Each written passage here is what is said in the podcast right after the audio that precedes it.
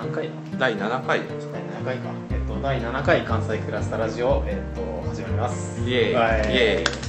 で今日あれなんですよね、えっと、初めての大阪での収ーイはい、録をしていて、い、なんかいつもはその京都の国の内とかでうんまったりやってたんですけどあの大阪の今日町ライブラリーっていう天満橋の近くにある、えっと、これはコミュニティスペースですねなんかコワーキングスペースみたいなとそうですねころですね結でま構あライブラリーっていう名前がついてることから分かるように本もかなり本がかなりあってでさっきなんかこの場所を主催されてる磯井さんっていう方と喋ってたんですけどなんかこの人はなんかもうずっとこういう場作りみたいなことをしてた人でうん何十年もやってるんですよねかなりなんかそのプラットフォーム作りのプロみたいな人でなんか関西クラスターの話とかしてちょっといろいろ相談したいなみたいないかに我々がこのクラスターを広げて いくいかや本当にいやでなんか後でちょっとまたこの話詳しくすると思うんですけど本当になんかいろいろ教えてもらいたいですよね、うんうんうんこういうふうにバッパを作るんだみたいな一応予定みたいなのあるんですか関西クラスターで場所を作ろうみたいなあここーなんか物何を作る理的な場所を作るっていうのは今のところないんですよね、うんとりあえずーなはんかいろんなとこ回って、うんまあ、なんか楽しく人が集まれるような、うんこうまあ、イベントだったりとか、うんまあ、読書会とかだったりとか話し合いをするバーだったりとかなんかそういうのを作れたらいいなっていううんありますねだからなんかそのまあ物理的な場所じゃないんだけどなんかあれじゃないですか関西ってやっぱ東京に比べるとイベントとか少ないじゃないですかああそうですねだからなんかその、まあ、関西で例えばこういう思想とか社会学とか好きな人が気軽に集まれるようなところっていうのはやっぱ作りたいなってすごい思っててそれがもともと関西クラスターのまあ始まったモチベーションでもあるそうのですねで、なんでなんか結構いろんな人を巻き込んで大きくしていきたいなみたいなのはありますよね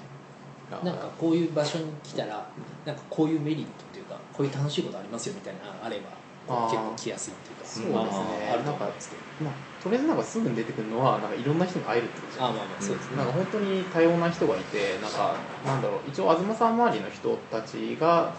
もともとは中心になって始めたあれなんですけど別になんかその思想とか知らなくてもなんか結構いろんな人集まってるんですよね、だからね音楽とかいろいろうん芸術もいるし、うん哲学哲学はまあそこ東さん界隈でもあるけど、うんうんだから結構いろんな人が本当来てて、なんでまあなんかそういうなんか、まあ、とにかく関西の面白い人をうん集められるようなグループになればいいなっていうのはすごい思いますよ、広く言えばもっと関西じゃなくてもいいみたいな、うん、むしろか 集まってくれれば関西クラスだなみたいな感じなんですね、だから実際東京からも結構いろんな人が来たりもしてるんで,、うんあそうなんですね読書会とかも23割が毎そう回なんですよ東ね京から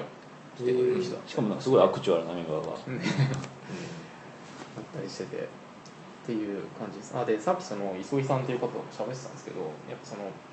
場所を作る秘訣って何ですかみたいな話をちょっと聞いてたんですよ、でなんかこういう箱ってやっぱそのプラットフォームじゃないですか,、うんなんか入れ物じゃないですかそうやでっすねぱそこに入るコンテンツがないといけないなっていう話をしててなんかそのコンテンツってどうやって誘致したりとかするんですかっていう話を聞いてたんですけど、うんなんかそれはやっぱりその主催者とかのファシリ力らしいですよ、うんファシリテーションっていうかだからその、まあ、そ来る人みんなコンテンツらしいんですよとりあえず、そうですねで実際関西クラスターとかっていろんな人が来てるから来る人みんなコンテンツなんですよだからその人の長所うまいとことを引き出せるような能なんか力がそうそうなんかそういうのがあるといいんじゃないみたいなこと言われて、うああそっかまあてかそれはもうネットワーク産業とかも全部そうですからね なんかうんななんかこの頃 iTunesU で、うん U, U, U っていうかあみたいなあのの iTunes ユニバーシティユニバーシティの U でなんかちょっと夏野さんのネットワーク産業論っていうのを聞けるんですよ、うん慶応の授業でやってるの、そういうのとかもそういう話ですかねうんなんかまずコンテンツありきみたいな最初に、うんそれをどうやって、うん、うまく世に出していくかみたいな話ですかね関西クラスターだと多分この祭り感みたいなうのがそういうのをドライブしてるのかなっていう感じがありますん中身がないと何をやっていてもうんあれですね、空回りしていくっていうのはあるんでしょうねみたいなまあだからクオリティとかはちゃんと維持していきたいですよね、まあとりあえず北川さんだけでコンテンツ力あるのでそうなんですよココロンブスさんと僕まあそれだけでもううちらはそうですねうんまあぶら下がってますぶぶら下がってますよあと柑橘さんねあなんかもっと柑橘さんはもっと処女の話をしてほしいですねあ処女中の話を、ーうんまあ真面目に真面目に向き合ってますからね、彼はそうですねそういう感じでそういう感じでいやそうですね,、まあそうですね場所の話ここの話でしたねなんかすごいとりあえずなんか並んでる本がなんか順番とかもなくなんかすごい村上春樹もありなんかジャレッド・ダイヤモンドとかありすごいですね岡田とあるうん面白そうみたいななんかいいもんなんですね、うんうんなんか関西で20箇所ぐらいって言ってたかな、で東京にもなんか何箇所かあるみたいなうん話をしててコボちゃんの上に更新本があるっていうハイブリッド そうデータベース感ありますよねありますねそうですねで、まあ、っていう町ライブラリーなんですけど、そうなんですよねまあ、うちらはなんかここ来たばしばっかりなので 詳しい話はできないのでまあちょうど磯井さんにっていう感じですねうん後ほど急ぎさんに聞きながら、はい、はいまた話しましょうか、で、はいえっとなんか今回なんか久しぶりの収録なんですよねそうですねとりあえずでえっと2週間ぶりぐらい「おかえりなさい」ですおかえりなさいですね僕もただ いまただいまですなんかみんな結構バタバタしててなかなか収録できてなかったんですけど、えっと、なんか前回は確か僕がドイツに行く前日かなんかにうんそうですね撮ってでえっと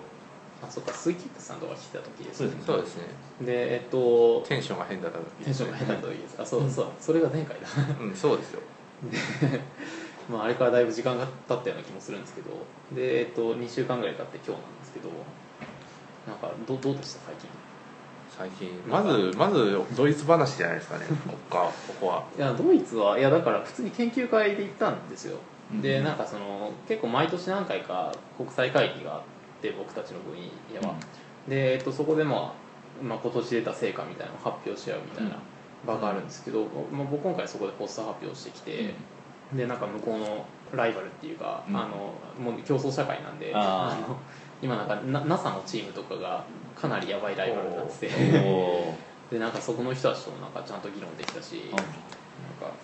協調者の人たちとかともちゃんと話せたからいいかなみたいな、うんまあそれは仕事なんですけど、まあ、せっかくドイツ行ったから観光とかしたいじゃないですか、うんで、まあミュンヘンだったんですけどあのまあ基本的には1週間ずっとなんか会議場に缶詰なんで、うんまあ、外出れないんですけど最終日にあそこ行きましたよ、えっと、ミュンヘンフィルハーモニーの演奏会お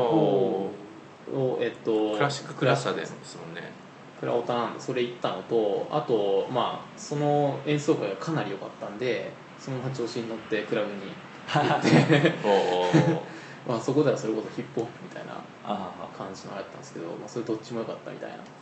感じでしたね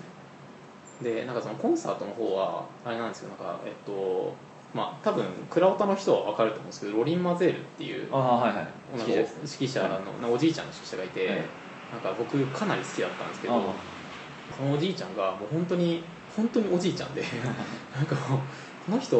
大丈夫なのかなみたいな感じでだからその最初バッハのブランテンブルクとか振ってるんですけどおうなんかもう手が震えてるんですよとりあえずで指揮者椅子とかに座ってなんかすごい大丈夫かなこの人みたいな感じでそうがん聞いてるんだけどだからあれですよ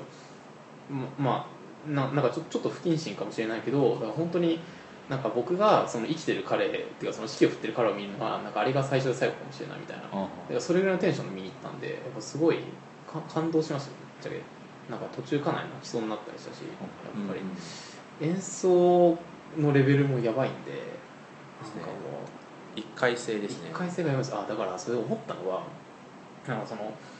オーケストラとかってあれなんかもう一回戦すぎるじゃないですか、とりあえずなんか絶対録音で残せないし、うん残せないっていうかなんかそのあの、まあ、絶対どっかで周波数のカットオフがあるから、うんそこから先の周波数って CD とかに収められないし、まあ、一回制なんですよあの場を体験するっていうのはライブとかと同じででなんかその一回制を頑張って記録しようとするわけじゃないですかうんなんかいいなるべくいい音質であの、うんちゃんと残そうみたいな、うんまあ、それこそロリン・マゼルとか多分そんなに先長くないから、ちゃんとその演奏を残そうみたいな執念がすごくって、なんかもうコンサート会場に釣りマイクがあるんですけどその釣りマイクの数がもうやばいんですよだから20本とかあー30本とかあっていやこんなにつけるのみたいなピンマイクみたいなのもなんかそこら中にあって、うんなんかもうあだからもう結構なんだろうその空間だけで見ると結構汚いんですよごちゃごちゃしてて、うんまだそこら中にマイクがぶら下がってるから、なんだけどなんかなんていうかし執念っていうかここまでして残そうみたいななんかそういう強い意志じゃないけどすごいなみたいなその一回性と記録みたいなうん結構そういうのとか気になりましたねほなるほどねうなるほどって感じですよ い クラシックの良さはクラシックの良さですかクラシックの良さってなんだろまあ奥村さんは子供の頃から親が音楽関係だからずっと聴いているっていうのもあるみたいなのでうまあでもなんかいやペンって別にクラシックに限らないんですけどなんかなんか読み込めるとこじゃないですかとりあえずなんかそのクラシックってそのスコアとか見ると結構複雑じゃないですかでなんかそのもう何十とかっていう楽器が同時に、まあ、音を奏でててでその本当に給付一個一個とかに意味があったりするんですよ音符一個とか給付一個に意味があったりとかしてその意味を読み解いていくのが面白いっていうかだから小説読んでるみたいな感じですねあまあ、そーういうハイコンテキストな楽しさみたいのはあるかなみたいな、っていうっていうのを体験してすごい僕気持ちよくなっちゃったんで そのままあのクラブに行ったわけですがクラブは超楽しかったでで今回音楽付けですす結構音楽好きでしたねうもうなんかねいやじゃあ本当に楽しかったです なんかもうとりあえずあれですよ女の子のレベルが高すぎですから 来たい向つものこうの車 だからで僕が行った箱はなんかあクラブとか行きます、いや1回か2回ぐらいしか行ったことないですけど、い、やなんかその向こうの人ってなんかとりあえずノリいいんですよああまあそうですねあなんかいやなんか日本のクラブもみんなノリいいんですけど向こうノリの良さってなんだろう日常から連続してる感があるんですよああだからその箱に行ったからテンション高くなってんじゃなくて、うんいつも私たちこんな感じよみたいなあはははテンションでみんな踊っててそれがいいなみたいななる結構エキサイトしてましたよみんななんか途中でみんな服脱いだりとかしててほどあー素晴らしいです素ね晴らしかったですよえー友達もあのこの前ドイツのワールドカップの時にうん友達がはいはい一人でドイツまで行ってはい行ってたんですけどそんな話一切なかった ですだから奥村さん奥村さんがだからそういうとこに詳しいんですよやっぱりああなそれもああれりがますこよう人間の欲望がむき出しになる瞬間とかが好きなんですよああうんむき出しになってたなくてましたというわけでやーというわけでって感じですよはいまあ自分もだから今週は柑橘 DJ 柑橘谷口総 DJ に行ってきましたねうんいやてかすごいいいですね造形造形ってみたいなあ楽しそうですよねなんか京都一望できるところで DJ できるんですよああそうですよめっねちゃた面白い面白かったですよなんかうんいやね柑橘さんをいつかやってほしいですよねうちらのこのこれであぜひねまだなんかぜひ関西くださいなんかクラブイベントができたらいいですよねいつかなんかそれこそなんか鈴木キックスさんも DJ するみたいなこと言ってましたね、そうですね音楽関係はいろいろちらほらいるみたいなので、うん楽しそうだなみたいなまあ、ぜひもう R&B とか でなんか俺が回すみたいないやいや いや確かに友達とか DJ いますあそうですかまああー考えたら結構大阪って意外と箱多いなんまかあイそうベントありまですすねね結構確かに場所は多分多いけど、んどうなんですかね今のこの取り締まりっていうかああ大阪クラブ事情はよく話題にしてますよねまあまあまあ京都も結構なんかあの署名とかやってましたよ、うんなんかあの踊れなくなるみたいなあーなんかまだまだ読んでないんですけどあれ買いましたよああのの踊れなくなるに踊みんな踊れ踊り、なんか宮台真司とか千葉奥さんとかそうですうね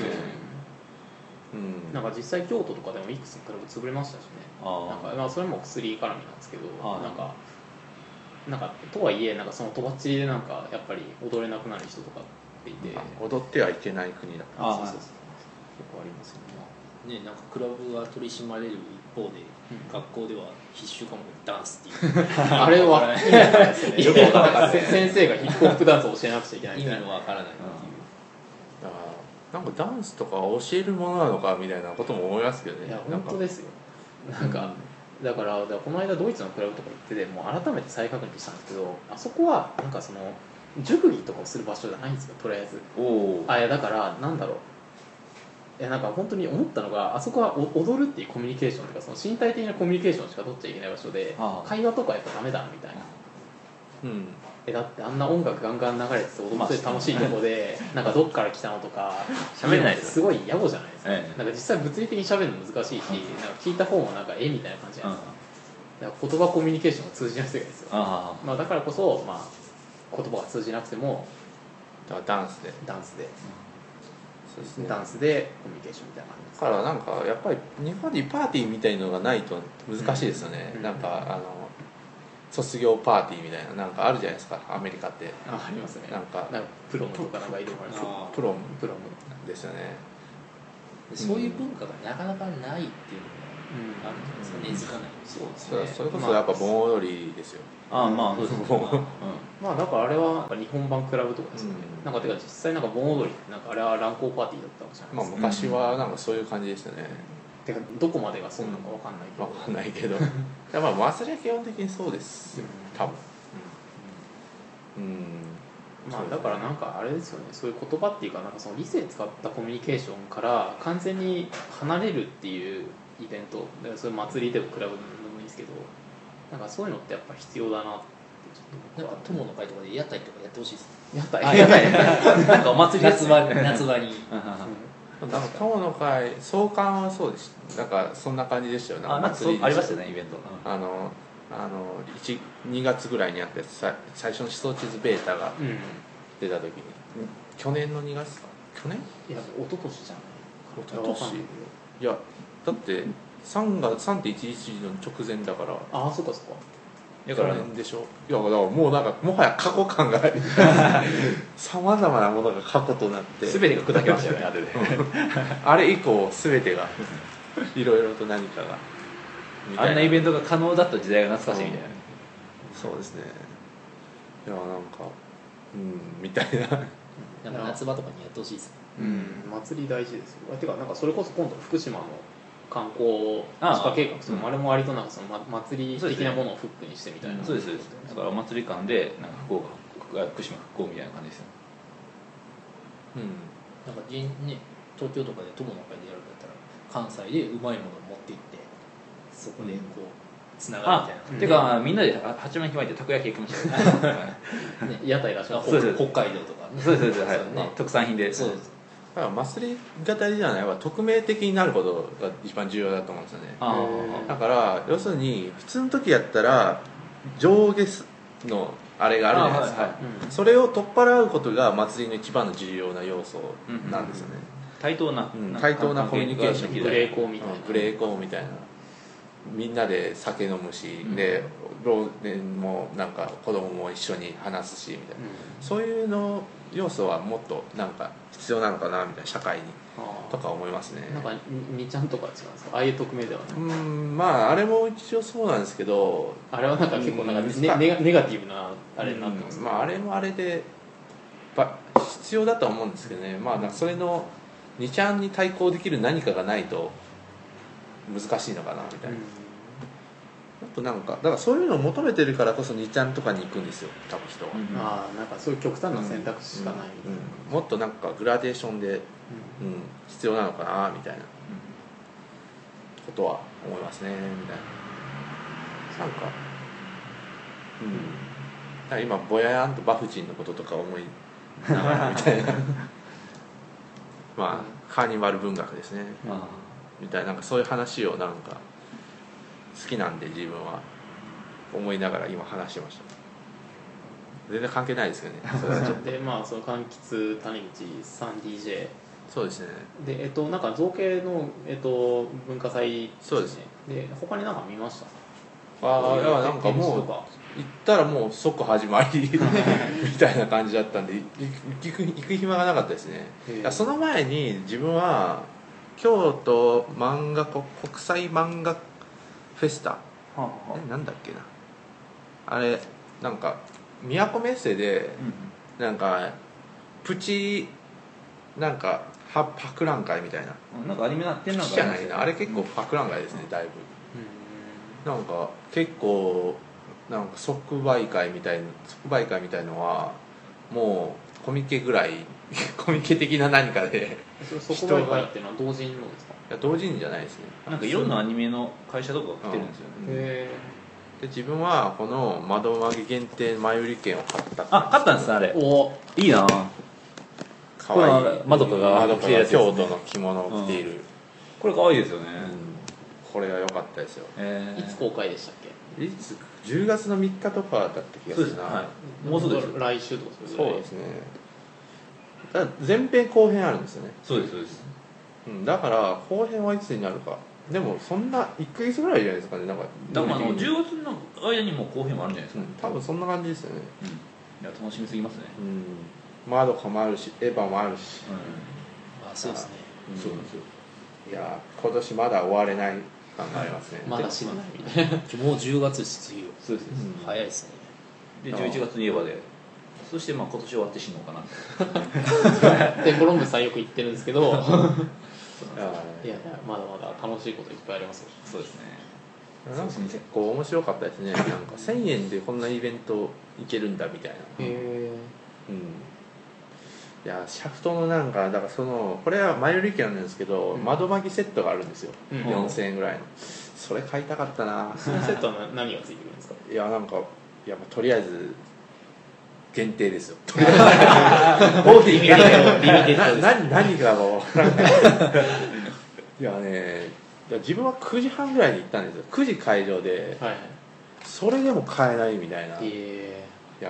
か外の水木7列やばいしあもうなんかねそこら辺もうなんかだから京都とか関西ってそういうイベントになる少ないじゃないですか、ううん物を売るとか、うん多分そういうのでめちゃくちゃ人がガッと来てて、でこんなんなんかアニメイトとかでも買えるだろうみたいなものもなんかそういうのが出てきちゃうみたいへな だから結構ね、うん、窓マギ屏風とか買いましたよおなんおかちっちゃいこんなぐらいの、えうん、ー、買ってしまったみたいな買ってしまって祭りのいや力ででもいやまああれは京都限定だったんであいやもう限定限定で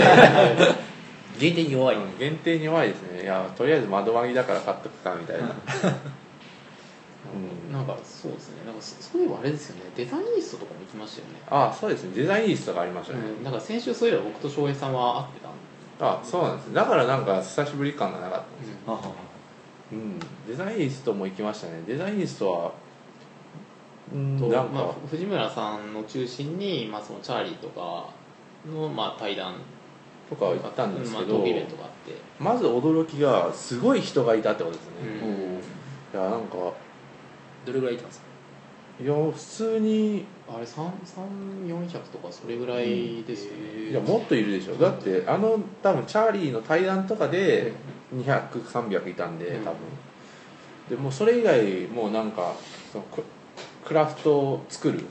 うん、人のところとかなんか上でだからあのテクスタイルからうんもう全部服を作っちゃうみたいな、うんその場で、なんかそういう手ワー手作りク市ショップみたいなのがワークショップみたいなのもあってでなんか下はバーみたいのもありつつしかもばおいしいご飯が美味しいし、あなんかすごいいいイベントだなと思ってなんかだからコミケとか行くとご飯とかどうすんのみたいなことになるじゃないですか、はいでも全てセットでで夜まで入れるみたいないやあれはなんかすごいいいイベントだなみたいな、うんよかったですねこ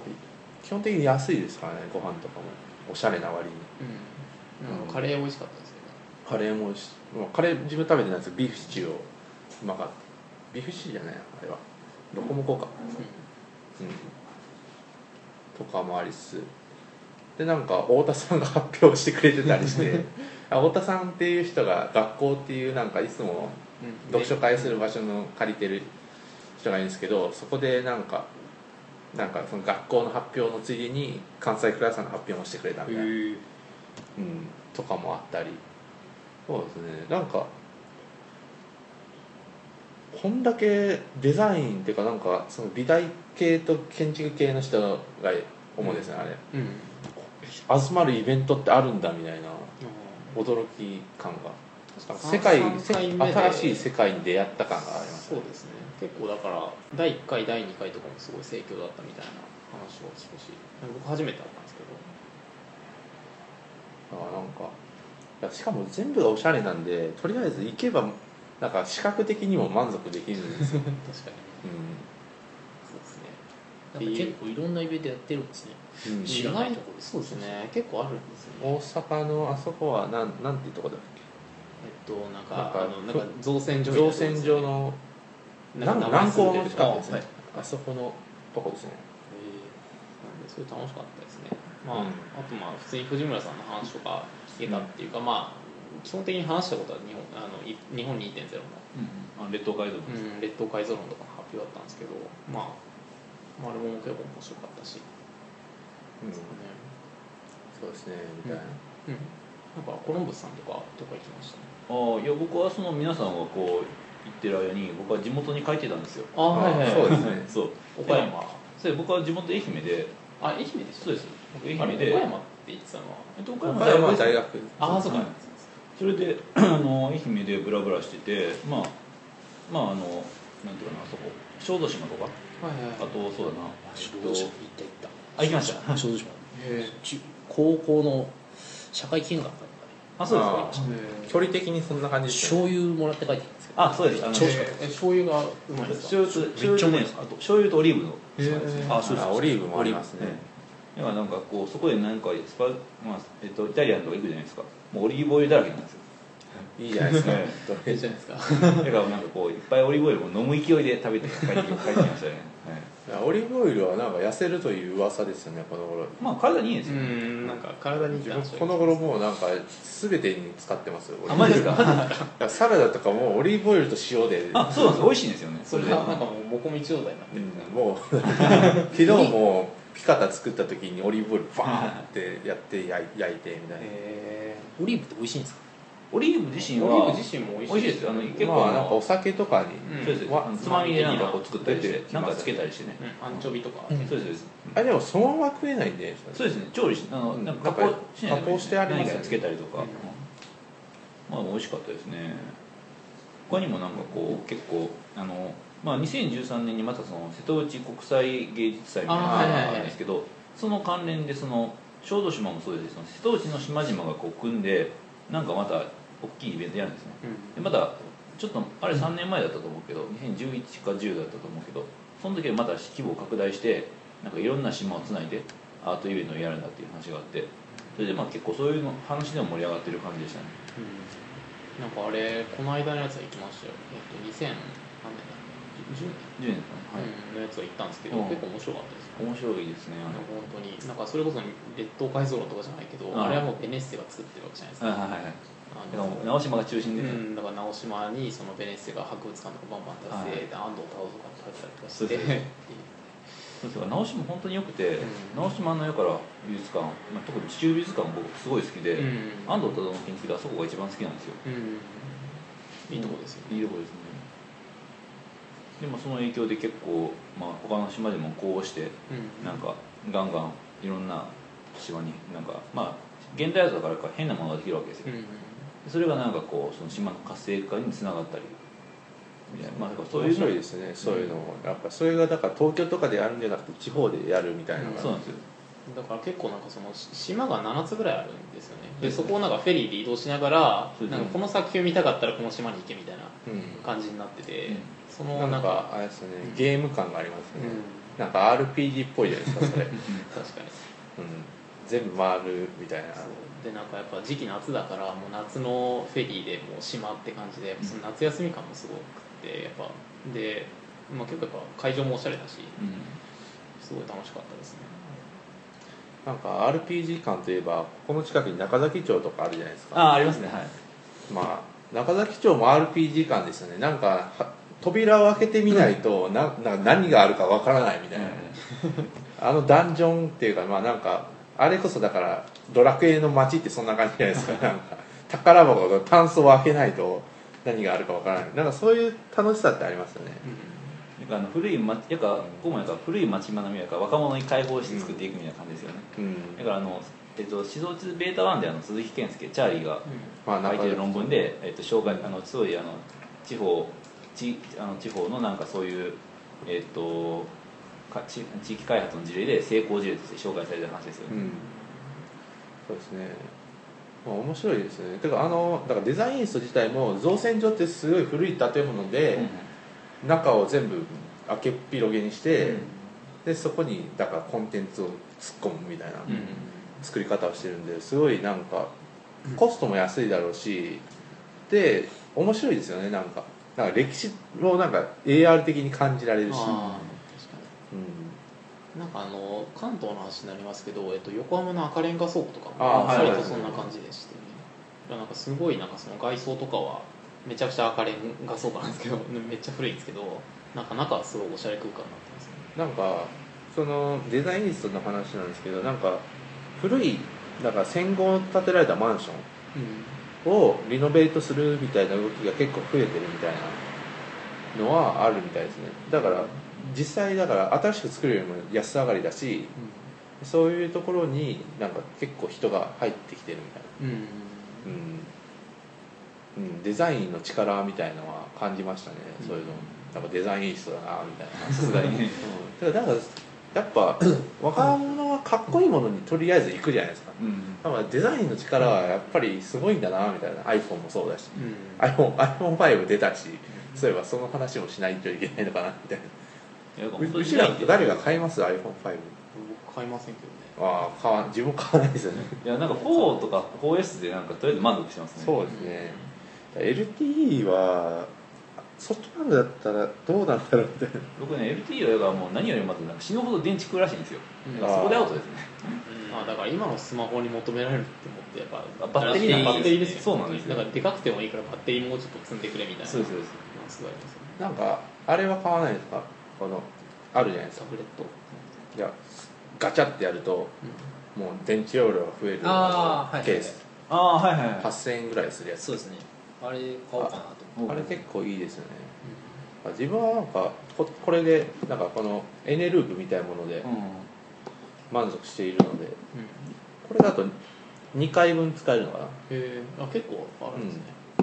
ななんか初期に買ったのはちょっと満足しできなかったんですけどこれはなんかへえ良かったですねやっぱ電池の問題ですねでもなんか iPhone 自体は省電力になってるみたいじゃないですかあそうなんみたいですよねがまあいろいろまあ改善はされてるんですけどなんかやってやっぱりねなんかこう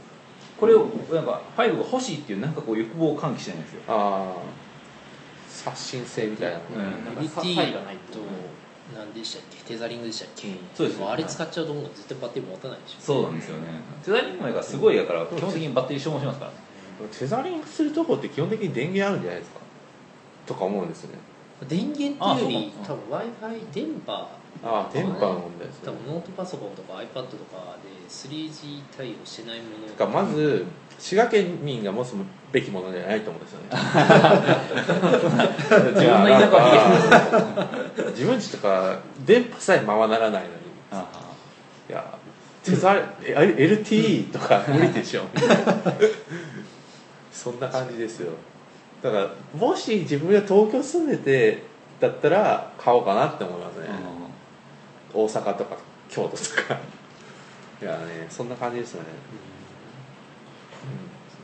まあそのデザインの力ってことなんですけどなんか早水さんの本を最近読んだんですけど、なんかあれも割となんかそのなんか古くなった場所をどうやってその資本主義の力とかでなんか変えていくかみたいなうん話だったじゃないですか、うんショショッピングモーライゼーションですよ、うんなんかそういう話とかをなんか次のパートとかでちそょうっでとしすてねいますか、うまあとりあえず、まあ、読書会とかのあれもあるし、じゃあ一回、はい、じゃあ一こ回れ大体40分ページなのでそうですね一じゃ回あパート1はじゃあ一旦はいまでです、はい